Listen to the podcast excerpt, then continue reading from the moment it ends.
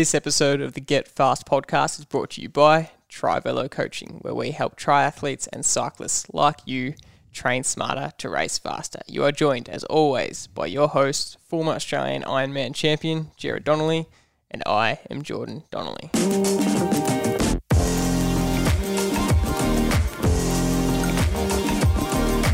In this podcast episode, we're having a conversation around being well prepared for your event, and most importantly, being prepared for, in the case of an Ironman or half Ironman, one of the most extreme events that you're ever going to undertake, and most importantly, respecting the event. And we have a lot to say about this. And the reason we're doing this episode is because we've found ourselves having conversations about this just generally, and we realise that it's a topic that really needs to be discussed, and, and there's some important points that you need to think about in respecting an event and being well prepared for it and not having the wrong mindset or expectations around the event, which can really lead you to having an unenjoyable experience. But before we get into the episode, just a reminder if you want to download our Expert Secrets cheat sheet, that's a cheat sheet of the very best tips and advice the expert guests on our podcast have said to help you train smarter and race faster. Go to getfastpodcast.com. That's getfastpodcast.com. So, Another point before we get into the episode is we're in a different setting today. If you're uh, watching this, we haven't got our traditional Train Smarter, Race Faster logo behind us. We're in a different setting. Uh, if you're listening, then it, it makes no difference. But uh, for those who are watching, uh, enjoy the new the new view here. It's just a temporary view. Uh, we'll be back in the office in no time. But talking about this episode, I wanted to start by saying we posted a video a few months ago a little snippet of something you said in a podcast a few months ago, which was um, don't start your Ironman preparation too late. It was we were talking about one of the biggest mistakes people make in terms of Ironman training, and one was just quite simply starting the Ironman preparation too late. And that video has been up on Facebook for a few months. It's had tens of thousands of views, and every week I get I don't know if you see this, but I get a little comment um, from someone tagging their mate saying, "Ha ha ha." Hilarious, this is you. And they're tagging their mate saying, haha, John, this is you. Or Scott, this is you. Or haha, Marie, um, good luck with this. You've left it too late. And people are tagging. I, I find it funny. But every week it's happening, which shows that even though it's a bit of a joke, people are really making this mistake and not respecting the event. It's a common theme, isn't it? And that's the reason why we wanted to actually speak about this topic in an entire podcast.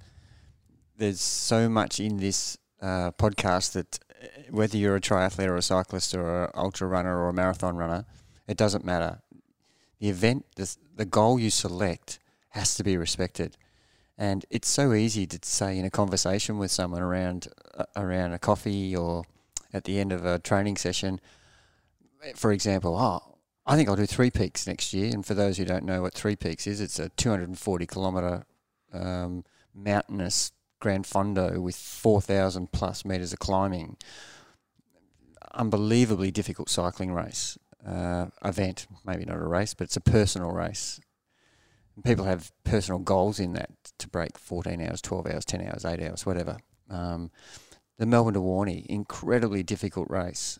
Um, and it's easy for people in a coffee shop to say, oh, I'm doing the Warney. Oh, I'm doing Three Peaks. Oh, I'm going to do an Ironman and those words just rattle off people's tongues like it's that's my next thing. And and I think that's fantastic but the next step is to match the the words with actions. And this is the point that we want to make today in this podcast is you can't just expect to enter these events and get through it without some decent preparation. And you can get through it without any preparation as we're going to talk about but you don't have to.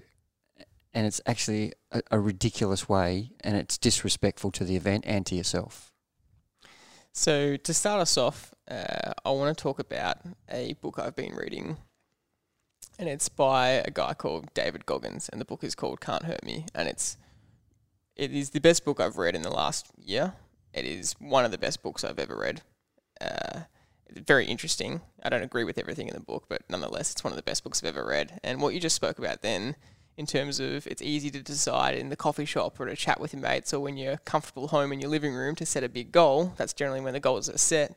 He talks about this in the book, and he says, you know, you don't you don't think about the pain that you're going to go through or the how uncomfortable it's going to be in the moment. It's really easy to set these goals in the living room, and then when you get to that moment when it's so painful and so uncomfortable and it's really hurting you better have a good reason why you want to keep going because if you don't, uh, you won't finish and you won't continue. And I guess that's kind of the theme is that you can set a goal like this, and some people set the goal as just a really big accomplishment, like an Ironman. They just want to do it once and tick it off, and they don't really care how they get through it. They just want to get through it and tick the box. Uh, but for a lot of people, that's not the case. They do one Ironman, they either get hooked and want to do more, um, or they don't want to just be a box ticker. They want to really complete it well. And so for those people, that's who we're talking to to say we want to be well prepared. Even if you're just doing it as a as a box ticking event, there's still no reason why you shouldn't prepare properly. And the experience will be overwhelmingly different. And if you just choose to do the event just so that you can say you finished it, that's a, that's actually okay. But if you choose to do that and don't prepare properly, the experience is going to be horrible. And there's a, there's a probably a big percentage to say that you'll never do it again because of that horrible experience. But it didn't need to be like that. If you had given yourself some opportunity to prepare better, respect the event for what it is, and it's it's it's something that people think is okay to walk the Ironman marathon, and that not that they think it's okay, but they have no they have no other option because they're so underprepared that they can't actually run because they're so exhausted from the swim and the bike that they actually can't run at all, and they they walk for six hours, and that's excruciating in anybody's language when the possibilities are that you could possibly run walk or run maybe four hours 30 so you're out there for an extra hour and a half than you should be just by doing some preparation. And even if you are a box ticker it's still not okay to disrespect the event so much that you end up you know crawling on the bike and and just walking the run so the reason we're talking about I want to talk about this book today is because I, I was listening to it and I couldn't believe how how amazing the stories were in the book. And I started to tell you, and uh, we were relating it so much to what Ironman um, and triathletes go through, and anyone that does a really uh, big event would go through, whether it's an Ironman or a 70.3, or like you said before, Three Peaks, a massive Gran Fondo, um, a, a, really endurance, any endurance event, ultra cycling, ultra running. And when I was telling you these stories we are relating it to um, to triathletes, we were saying, "Oh, we need to talk about this in the podcast because it is so relevant." And I won't spoil the story, but the basic premise is this guy, David Goggins. Uh, he's a Navy SEAL in America. He came from a really horrible um, childhood. He had a, an abusive father, and he goes to the extent of the abuse in the book, and it's horrifying. And he just had such a difficult childhood, and it's incredible that he has had a relatively um, normal, but more importantly, motivating um, and uplifting adult life, given from where he, he came from. And he goes into it in the book to really set the scene of where where he's come from mentally and physically. Um, but he pretty much epitomizes everything that we that is against Trivelo in his in his mindset. Uh, the whole book is around he wants to push himself further than his body will let him, and that science says he can go. Uh, he's just got this determination to push his body as far as possible, and it starts with him uh, in his adult life, he found himself overweight at 300 pounds, severely overweight, and he was, um, he was, his job was he would uh, go to restaurants and clean out the rats and find the rats uh, in restaurants and um, exterminate them, and he was having a really horrible life. And one night he um, went to an infestation of rats at a restaurant and this was the turning point for him, and there was just more rats than he could handle, and he was lying on the ground covered in rats, trying to exterminate them.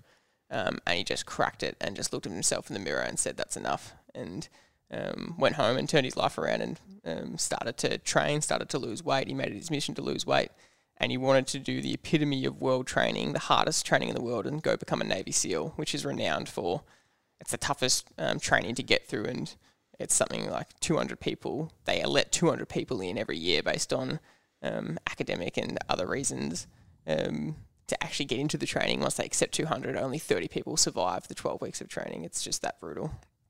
And so his whole goal was to become a Navy SEAL. Um, but he, like I said, he, he, he, the whole premise of the book is everything against Trivelo. It's it's it's pushing harder than than is necessary. It's um, doing things wildly at the start with with no preparation. You know, going and doing a thousand pull ups and a thousand push ups. Um, that kind of unstructured training that when I was listening, uh, reading the book, I was listening to it, to the audio book. I just knew it would make you cringe. Um, But the part of the book that really stood out to me was um, he learns to push his body um, further than what you think is capable. And it, it, I can't even put into words how extreme it is. You probably just need to read the story and listen to it to, to understand what I'm saying about how far he pushes his body. But it really opens you up to, to thinking. He uses this 40% rule and he says, when you think you're at your absolute max, you've, you've, you're actually only at 40%, which sounds extreme. Yeah. But this is a guy that he ends up um, breaking his legs in the training, in the SEAL training, and he keeps going. And he, he keeps training on broken legs, which uh, when you hear the story, you just think this is ridiculous. The fact that he does this. It's incredible how few people survive this testing regime because it it is mentally beyond what you can expect. Mm. You know, getting woken up, you telling me in the middle of the night, Mm. and It's just torture, the camp. it- it's basically torture. And they're trying to eliminate people. That's the purpose Yeah. of the camp. Their goal is to get rid of everyone. They don't care if one person survives or if no people survive. They only want the toughest, the craziest people to survive.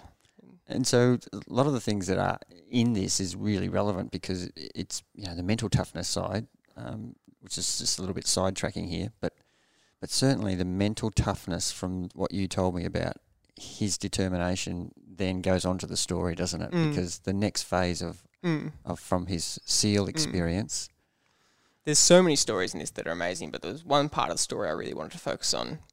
That's after he becomes a SEAL and he, he keeps so he does become a SEAL. Yeah, yeah. Um, and that's not a spoiler because on the front of the book, he, he's um, wearing a Navy SEAL outfit, so it is obvious he becomes a SEAL. But he got there on, you know, he got through the training on broken legs, which just kind of makes you think that when he thought he was at his limit, he thought, I'm on broken legs, I need to quit here, and he kept going, and he'd fractured both his legs, and the pain it would it would take to go through that is just insane. So. Po- Post his Navy SEAL training, uh, he decided to get into ultra marathons having almost no running experience. No, he, the only running he would do would be in the Navy SEAL training, and he would just go for runs just to push himself. But his mindset was, if I can do Navy SEAL training, I can do anything. So that's actually something really good for people to think about. If you've conquered something like an Ironman or Three Peaks or the Warney, you pretty much think you're in, invincible, don't you? Yeah. And he said, "I thought." I thought that Navy SEAL training was the hardest training in the world. So yeah, I would be able to conquer anything. And then he found out really harshly that ultra marathon running is a totally unique uh, challenge in itself. Uh, his premise was he wanted to raise money for um, some uh, uh, soldiers who had died, their families, um, and he decided that he was going to run an ultra marathon, a hundred mile race, to raise as much money as possible for these families to help get their kids through college. And so he really was serious about raising a lot of money, not just a little bit, a lot, which is why he chose such an ex- extreme event. And d- just let's get that straight. It's 100 miles. Mm. It's 160 kilometres. Exactly right, which is just so extreme. And And he's not a runner. He's not a runner, no. And so he wanted to do this well broadcast, broadcasted event, a really famous 100 mile race in America. But the organizer wouldn't let him do it because he didn't have any experience. And it was, he says in hindsight, he really thanks the organizer for that wisdom because he was really angry at him at the time, saying, I'm, I'm running for charity. You know, let me let me run. And the organizer saying, No way, I'm not letting you in this event. You've never done an ultra marathon. Go and do one. Show me that you can actually do it, and um, then I'll let, then I'll, I'll think about letting you in. And so he says, right, which one can I do? And the organizer says to him in a sarcastic way, well, there's one this weekend. If you think you're so good, you hero, you know. And he, we did have that attitude, that that cockiness of I'm a Navy SEAL, I can do anything. And the guy said, righto, oh, hero, go go do one this weekend then. And of course, this guy David Goggins is crazy, and he says to he says just to prove this guy wrong, he signs up for this hundred mile ultra marathon off no training So the no, coming weekend. no, no running training. No. How long? He was how, very fit. He was he was well trained. He was a How Navy long SEAL. after the Navy SEAL was this? Ah, Straight away. No, I can't remember. Can't was- remember. he- I think he was still working in the SEALs. He just wasn't, and he was training full time. He just wasn't running training. It's very specific, isn't it? There's another Yeah. point there: specificity of training. I Exactly. mean, just because you're a Navy SEAL and you're well-rounded Yeah. fitness doesn't mean you can ride 2,000 kilometres or run 100 miles. Exactly. Yeah. And the arrogance of him was that he was he did weights all week because he loves the gym, and he, he did a big weight session the day before the event was Saturday, and he went to the gym and did a big, big weight session on the Friday. it's massive disrespectful. Oh, so disrespectful! And he said he absolutely paid for it. Um, So what was the experience? So- so he gets he gets there on the Saturday and decides to do it, and he um, takes off, and he just because he just thought I have to complete the 100 miles in 24 hours.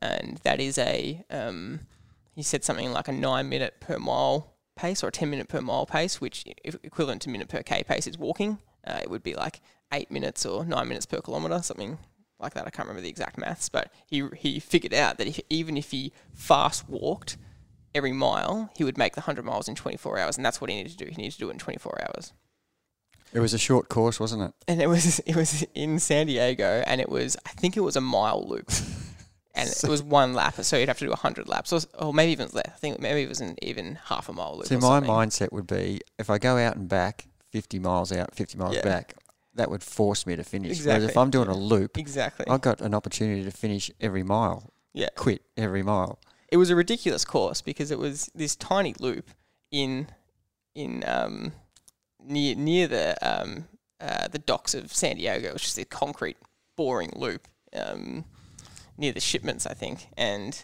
it was relatively flat, but there was one tiny um, Rise. 0.5 percent rise, Like a speed hump. which he said like a speed hump, which he said by by mile sixty feels like it's Mount Everest um, when you've done it sixty times. Uh, and it's, it's in- interesting hearing his mindset around the whole thing. And he, he starts off and he, he goes out of the gates and he's running. You know, he's not jogging, he's running. Too fast, obviously. Yeah, and he'd met the organizer of this event who was really trying to help him. And every lap, the organizer said, "Please slow down. You're not going to make it." And he's going, "I'm just jogging. I'm comfortable." Um, and the organizer's saying, "Seriously, slow down." Every lap, he's saying, "You got to slow down." And he's he's running at a eight eight minute. He was way ahead of pace, Yeah. And he's he? going, "If I can just get ahead, then even if I walk, I'll still be fine."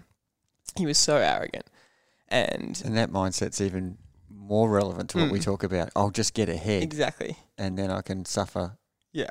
later. miraculously, he starts to get to mile 30, 40, which is more than a marathon. Uh, 26 miles is the marathon. Yep.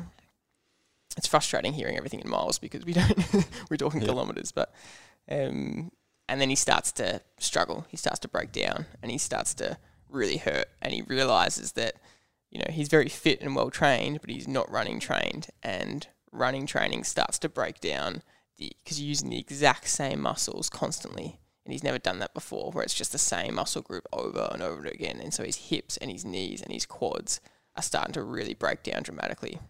So he's literally 10 hours into a 24 hour event. Mm. Something like that. And the point is, he's not even halfway and he's starting to really struggle, which is expected because 40 miles is a long way. It is. Yeah. it's 60 or 70 kilometers. 65k, yeah. Yeah, and he keeps pushing, um, and he's and he's he's surprised at how quickly his his legs are breaking down on him because he's not used to this repetitive um, movement, and he's he's determined as anything to make it to 100k. He's not going to 100 miles. He's not going to let anything stop him.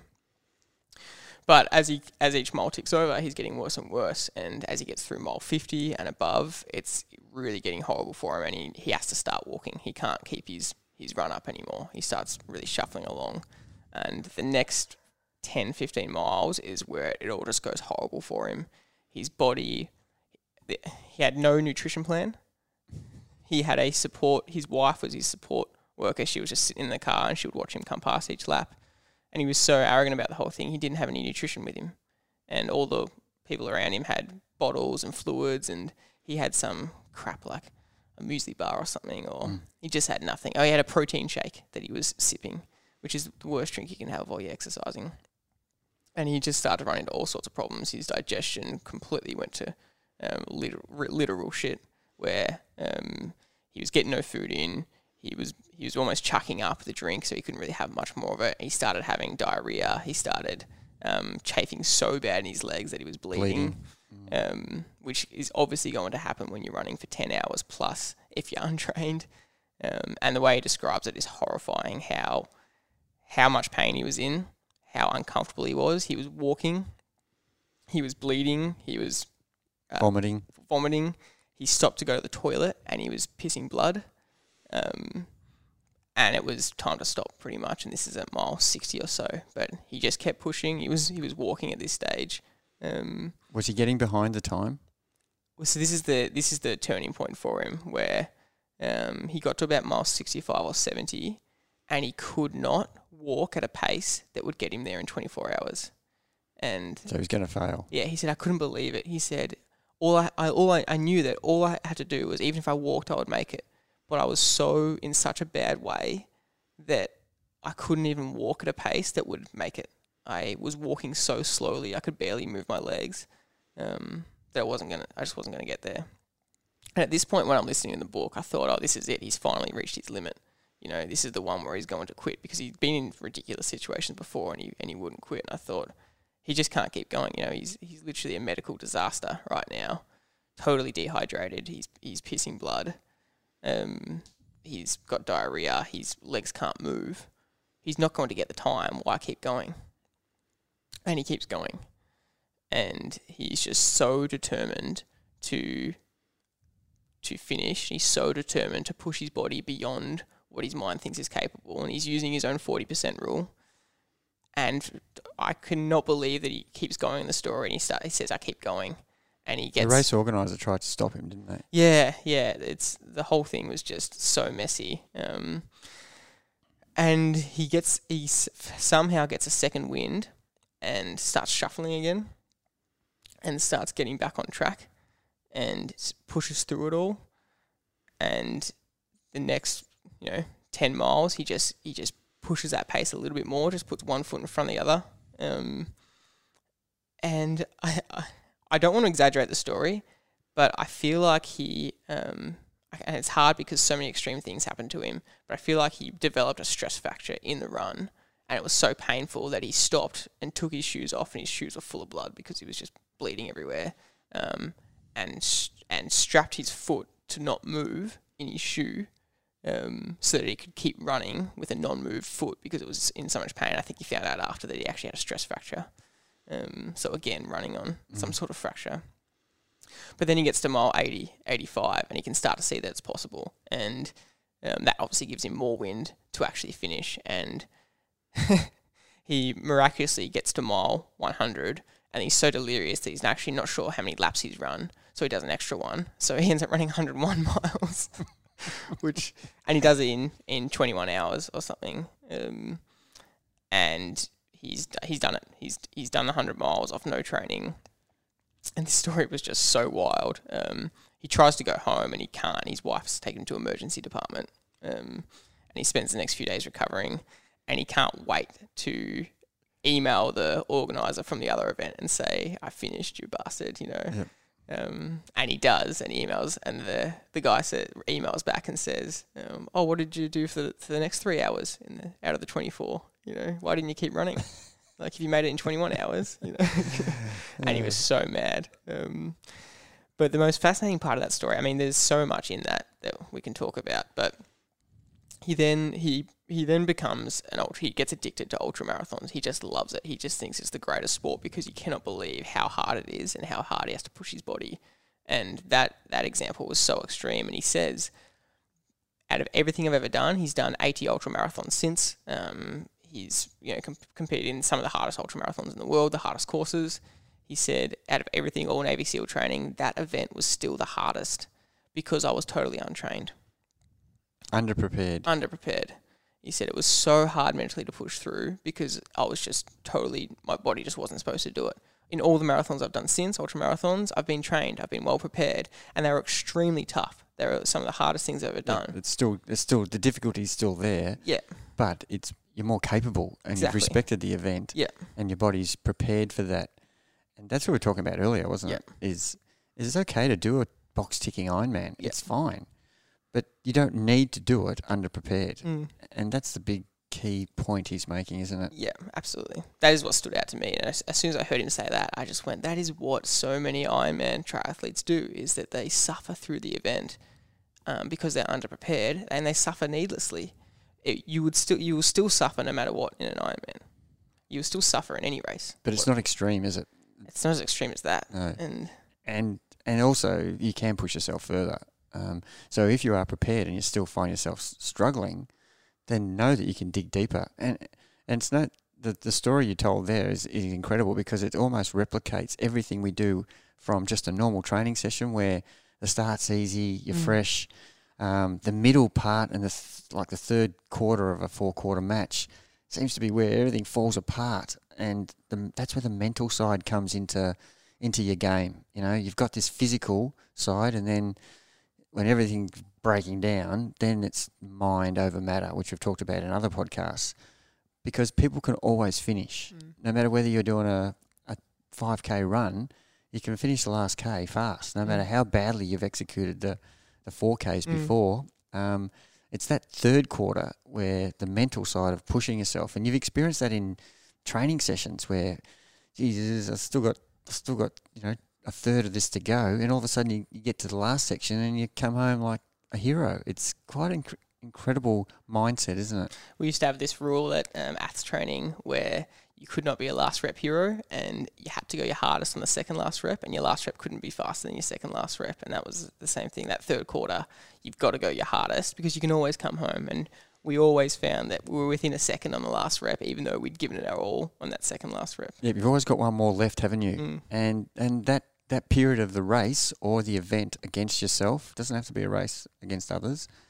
That's when you find out and you have to dig deep. That that's that's when the opposition's struggling because you're struggling. Mm. Everybody's feeling the same. Just don't think it's you. Mm. But that's the time to be the toughest. Mm. That's when you can talk the talk and Mm. walk the walk. That's the point. Not at the start Yeah. and not at the end. Not sprinting for for something you're five minutes behind where you should be. You Yeah. know, that's I just see that as pointless almost. Yeah, yeah. But listening to this story, it just reminded me of what you say so often that uh, most people think that walking in the marathon part of the Ironman is normal because everyone's doing it. You know, eighty percent of people are walking at some stage, and it is such a long, tiring endurance event that you need to walk at some point. And you just say that's not true. If you are well trained, you will be able to jog at your pace or run at your pace the whole way. If you're really well trained, and hearing this story reminded me that, that you repeat that so much. You know, he was so undertrained and he vows that it's the hardest thing he's ever done. And even though he's done harder races than that and harder trainings than that, because he was well prepared for them, were, the difficulty wasn't as extreme. Yeah. You you will definitely have to walk like the and we we think it's around ninety percent of uh, of triathletes walk the marathon and a, a small percentage can run the whole way. And you'll be one of that ninety percent. And because everybody else is doing it, it seems that that's okay. But just like sheep, it's not. If just because one person's doing that doesn't mean that that's okay. You want to be in the minority here mm. and it should be the majority eventually, but but certainly being well prepared will enable you to run at your own pace, like you just said, and swimming and riding beforehand at your pace, and then running at your pace.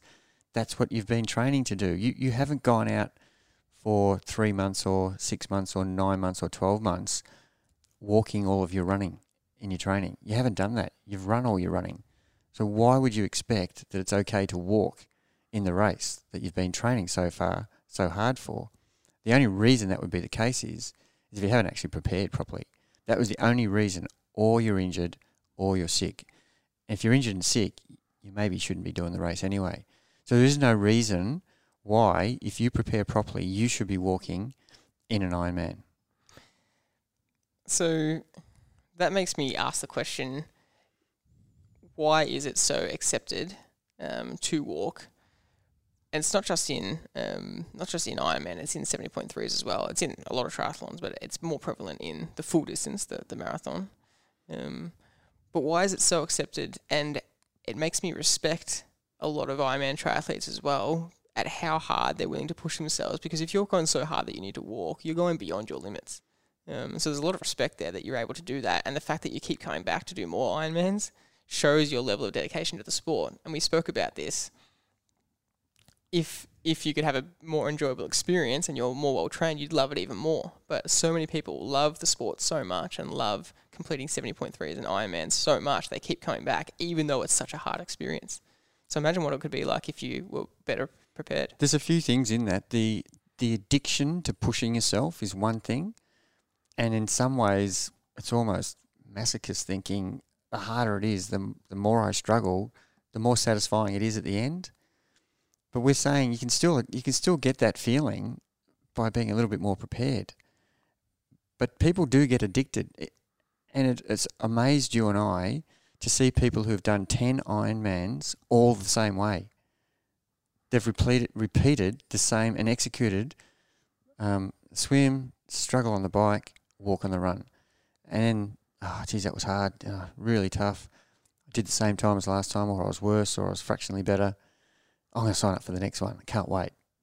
And I'm I'm just amazed that that that approach is acceptable to people, and it seems like the struggle is more uh, more what they're after than than actually the outcome. But imagine if you took that persistence, that a bit, that skill of persistence, because that is that is incredible persistence and resilience. Imagine if you took that and applied it to a better structured training program that got you more well prepared, and you then did the race and you were an hour quicker, or an hour and a half quicker, which is definitely possible, or two hours. How much more of an enjoyable experience would that be? Oh, that's the point we're trying to make, and we didn't. We cut off David Goggins' uh, continuation of the story because he then went on to be an ultra marathon beast, Mm-hmm. didn't he? Mm-hmm. And he was never underprepared ever again. Mm. And that's something that you you know it, it was a lesson, wasn't it? Yeah, yeah. But yeah, I just I think that question of um, it's something that you say a lot, and it's just something that isn't even considered by a lot of triathletes. Where the way that that they are suffering at the moment in races, they think is just the way it is. Whereas you're continuously trying to preach to people that there is a better way, and you will enjoy it more, and it will be a much more pleasant experience. It would just be, be just as hard, but not in such an extreme way where you are at the absolute limit of your body's capacity because your body isn't as trained enough as it could be. Yeah, and, and the consistency thing that we talk about a lot in our in our programs um, is something that will enable you on race day to get the best outcome, and it's still going to be very difficult. Uh, The Ironman is the, one of the most difficult things you'll ever do. Um, comparing it to other events, you know, there are just as tough things as you know ultra running, um, you know, ultra riding. There's ultra swimming. There's so many things because the the repetitive action of one, doing one sport is harder than a triathlon. Make no mistake about that. If you're spending 12 hours in a in an Ironman compared to 12 hours as a swimmer or 12 hours as a runner, that is more difficult because you're doing the same action. There's no break. Whereas as an Ironman athlete, you're swimming, riding, and running. You're changing sports, so um, you have to be a bit more well-rounded. But the the action changes, so you you almost get a, a relief section from riding, and then you know you've been swimming for a bit. So so they are tough. They all they are all tough, but they have different uh, levels of toughness. So so just because the event is meant to be extreme and um, almost re- unrelenting, um, you know, consistently every step or every swim stroke or every riding effort is think it's your last. Being prepared won't change that if you're, you know, elite, middle, or beginner. You'll still have periods where you're going to struggle, prepared or not. But the majority of the time, if you're not prepared, will be, I can't finish. Whereas being prepared, that's not what's going to be happening. It's it's going to be I'm going to have to manage this a bit better. I might have to slow down a bit more, um, and you've got more cards in your hand to play than the underprepared person whose sole focus is to get to the end. And which one do you want to be? The person in the card game with no cards to play, who's just on survival mode, or do you want to be the prepared person who has lots of things at their disposal that they can draw on?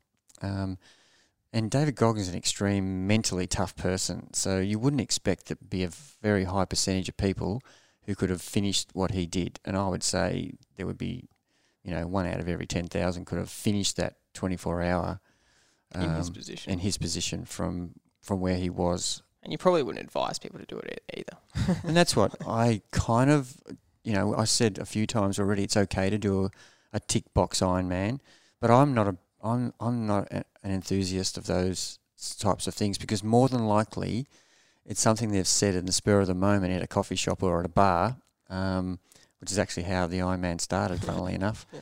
um, I can be, I bet you I'm a better uh, swimmer than you- are a rider than you are a runner. So, um, so that's how the, the sport of triathlon started. But but those statements, um, they're they're going to be people who are who are just going to turn up on the day, and and they're expecting to suffer, and they're just go, just going to get through it. And that's our point. You don't have to do that. You can still be a spur of the moment person, but you, you should be preparing yourself. And, and and you wouldn't do this if you're trying to go for a job interview. You know, you wouldn't go in there expecting to be underprepared um, and have unrealistic expectations. Um, you know, not dress accordingly, not have some sort of uh, preparation plans about how you're going to achieve the job. Well, why would you do that in, in a sport um, when it's your health? Because you can actually be very detrimental in an event like that to, to having long term injuries, stress fractures, um, cardiac uh, issues where pushing your heart, you know, it's not prepared for it, um, muscle injuries. It could be there for a long, long term. So there's a whole lot of things that I'm not a, fan of where people are just doing box ticking, but it's okay to do it. But I still think, you know, at the end of the day, no matter what you're doing in life, you'll have a much more enjoyable experience and outcome if you just do something to plan to get the day to be um, to be what you wanted at the end of the day and not have to spend three days in hospital um, contemplating your next event. Um, two weeks unable to walk or yeah. a month unable to walk. Yeah. There's two sides to the coin, isn't it? There's one side is what we said at the start. You've got to respect the event, and it is probably going to be one of the hardest things you've ever done, and you have to acknowledge that. But then it's almost like people are aware of that and respect it so much that they just expect to suffer wholeheartedly the entire time and expect it to be the worst pain for majority of the race, which is actually respecting it too much. Yep. Um, in terms of the pain it's going to cause, and Yep. Um, It, it always wa- uh, watching the Ironman over the last five or six years when I've gone to the events, and it's interesting being an observer at an event that you were, you know, so passionate about doing for so many years, and it always intrigues me watching uh, the the professionals. There's a different category, obviously, um, but and then the top age group is there, almost mimicking the professionals, the way they prepare, and you know they've got certain goals. But it's the next category the the first timers or the ones who've done it twenty times but are repeating the same mistakes, how how their mindset is is just um, about just existing in the event. If you can keep walking, why can't you jog? If you're still walking, then I, I just I almost ask myself, what's stopping you from jogging? Even if you had a plan where I'll just walk the aid station and I'll jog in between um, you know, that's a stepping stone to going half an hour faster. Um, and at the end of the day, I think the overriding goal is it doesn't matter what time I do at the end. You've lost all uh, aspirations of a time. It's just completing. Um, and that brings it back to well, if that was your goal, you want to complete it as, as comfortably as possible. So you you would prepare better. Um, and if you've got a mindset that I'm going to walk the whole marathon, that's that's always concerning to me. And and I'm confused by that approach um, where it, it's a triathlon is a swim, bike, and run. It's not a swim, bike, and walk. Um, and and people say, "Oh, you've been a little bit, little bit critical here," but but that's where the disrespect to the event comes in, and um, whether you know whether you do three peaks and you, you come to a walk on you know the last corner of Falls Creek where it's it's excruciatingly steep, and the majority of people are walking up that hill you know, the challenge is I don't want to be one of those walking bike riders. I want to be someone who's who's actually riding their bike. And we talked about that a lot where running compared to riding, you you can blow up on the bike, but the bike still moves, so you get away with it. Whereas if you blow up as a runner, you either have to walk or stop, and there's no more movement. mm. Um, whereas in Three Peaks, you found out because the hill is so so steep. It's like the equivalent of walking in the in the uh, Ironman, walking up that hill because of whatever reason, poor nutrition, poor preparation, um, you know, cramping. They're all reasons why you haven't prepared properly, um, and and and that's an example of um, getting a poor experience and outcome for disrespecting the event. And I suppose that's the main thing we're saying here is um, these ultra challenges are going to push you to a point where you are questioning whether you can finish it first and foremost. But you know, it's too late on the day to think about how. And it's a good reminder of next time if I do this again, I'm never going to go through this process again. I'm going to be better prepared. And and it's a real aha moment. Like halfway through that event, you just go, I'm a dickhead. What am I doing? I've done it again, or if it's the first time, I'm never going to do this again. And I'm so, I'm sure David Goggin, those thoughts were going through his mind was, and it did prove to be exactly that, because from that point on, he went into every event that he ever did better prepared. Exactly right. And the, this concept of disrespecting the event isn't um, a shot at anyone that um, that has experienced this or that walks in the event because, like we said, it's majority. It's ninety percent of people. Yeah. You're trying to spread the message, and I really like this message that even though it's not many people do it, um, there is a better way to do it. You know, just because ninety percent of people walk doesn't mean it's the right way, and um, it's not your fault for thinking that way because everyone else is doing it, so it's very acceptable. But you're trying to spread the message that we shouldn't be we shouldn't be doing the Ironman swim, bike, and walk. You know, we really should be able to swim, bike, and run. And um, the better trained you are, you actually will be able to run it at your pace. The entire thing. You might have patches of walking, like you said, in an aid station, or some sort of problem might come up, but um, it shouldn't be accepted as the normal normal way to do it. Mm. Um, 10% run, ninety percent walk. It Mm. should be the complete reverse. And and if if people start to change their mindset and start to prepare better for the run, because most people love bike riding. Let's face it, um, they'll train the house down on the bike and then totally disregard the running training, and that's the main reason why people end up walking is because they've not trained themselves to run um, at all or run off the bike. Uh, more importantly, so if we can if we can start to see in events where people more people are running, I guarantee, just like the sheep theory, if people look around, they're the only ones walking. The majority of the whole event will turn into a back into a running event. Mm. And you know, we're not talking about people at, at doing 14, 15 hours running four minute K pace. We're talking about them running at six to seven minute K pace. And that's still sustainable to break an hour off your walking pace. If you ran six to seven K pace compared to walking 10 to 12 kilometre an hour pace, you're going to knock off an incredible amount of time that you shouldn't be out there for. And I really like how it applies to the same principle you say, which is no matter what the distance, you have to be prepared for the event. Whether it's a 5K run or a 50K run, if you are unprepared, even for the 5K run, if you haven't prepared properly for it and then you go out a pace that's unsustainable, you will suffer in the last 2K. And you will, you know, if you're trying to go out in 4 minute 30 pace and it's way too fast for you, your last 2K will be 8 minute pace because you've just completely blown up, even though it's only a 5K event. You know? The, the difference is in the shorter events, the, the pain that you suffer for is short. Whereas in an endurance event, it's a long time to be suffering. and and we keep saying it's unnecessary. Um, it's interesting. I heard someone say to me, "Oh, it wouldn't be so good to be elite because you know they don't feel uncomfortable at any stage during their event." Well, I'm, I'm here to tell you that no matter where you are in the field, the uncomfortable feeling is the same. You're just doing it at your level, whether you're an elite or a, or a beginner at back end of the field.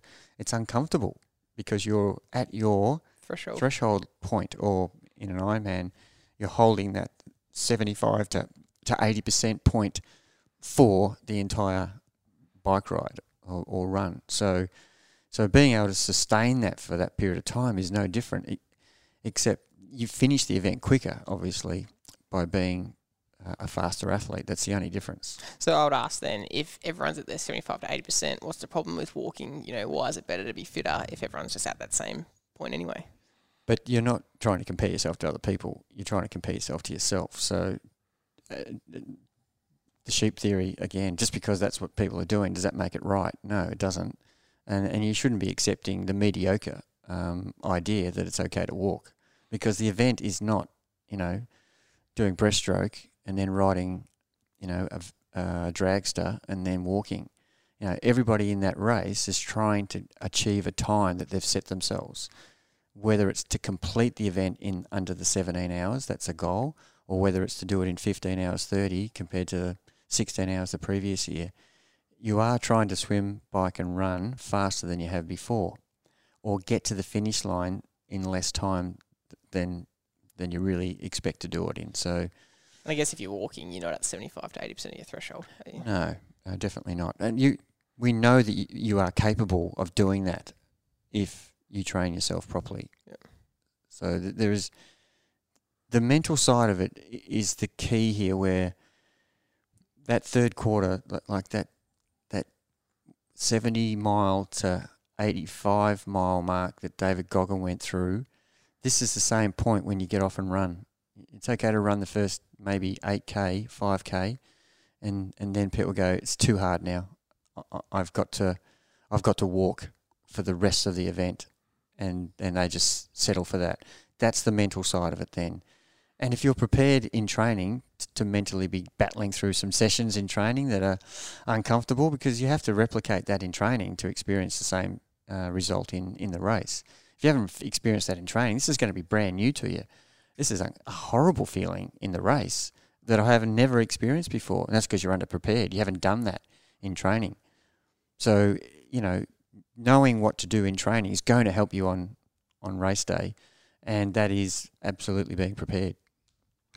So that's why we wanted to talk about the David Goggins story specifically today. I absolutely loved the book. It's called Can't Hurt Me. If you want to go get it, listen to it. We don't have any affiliation to it. I just think it's a um, a unbelievable story, and it's really inspiring, and it just yeah hammers home this point of um, being better prepared will give you a much better experience. And we've spoken about countless examples of athlete who is prepared and runs the whole way and actually comes through the field in the back half of the marathon at the end of an Ironman, still running at their normal pace, and they're just flying past everyone that's walking, they're flying past everyone that's shuffling along and suffering. How much of a euphoric experience that would be compared to the suffering you would endure in the back half of the marathon at the end of an Ironman. Yeah, but I've got examples of the same person experiencing both of those things, and the, the elation they felt from from actually executing um, with good preparation on race day compared to what they experienced with a poor execution and outcome is like chalk and cheese. And the phone call I have between the two events from the same person, um, one where they they were underprepared, performed poorly, one where they were totally prepared, ran beautifully to their own pace, with people in the last 10, 15k calling out who are struggling. Oh, fantastic, keep going, running well. And the encouragement you get from other people who are quite shocked at, at someone at that end of the field running past people um, who have just blown their races to pieces, that, that adrenaline rush you get from that feedback is is incredible. And that's one of the things they talk about to me is, oh, I was getting so much encouragement from people and and you can't take the smile off their face and the, the exhilaration of, of the improvement for the same event just by just by attacking it differently and the mindset of knowing that I can keep running at this pace. I know I can. I've done it in training. And I'm just going to execute what I've done in training in this race. And the astounded uh, assumption at the end is far out. I did it. And and I didn't walk and and I just didn't think I could do that. And it just gives them confidence from that point on to know that from that from that race onwards, it's going to be different forever. And it's almost like a turning point. And the enjoyment they get from triathlon after that point compared to what they were doing before, it, it's like two different sports. They've they've told me that it's it's completely different to to a being totally prepared and having the right mental approach on the day. That's a good way to finish. Bit of a different episode today, talking about a really specific story that isn't one of ours or um, one of our athletes, but an inspiring story nonetheless, and just one that forces you to think. Um, that's it for this episode. If you enjoyed this episode and you want to download our expert secrets cheat sheet of the very best tips and advice that the, all the experts on our podcast have said to help you train smarter and race faster, go to getfastpodcast.com. And if you want help being prepared for your Ironman or half Ironman, if you want help to improve your smell, improve yourself and train smarter, and race faster, the easiest way to do that is to be on our weekly emails. And you can do that by going to getfastpodcast.com and downloading. You'll get it that you'll get that download as a bonus as well. But that's the easiest way to get a hold of our programs anytime we open them up. So thank you very much for listening. We'll see you next episode.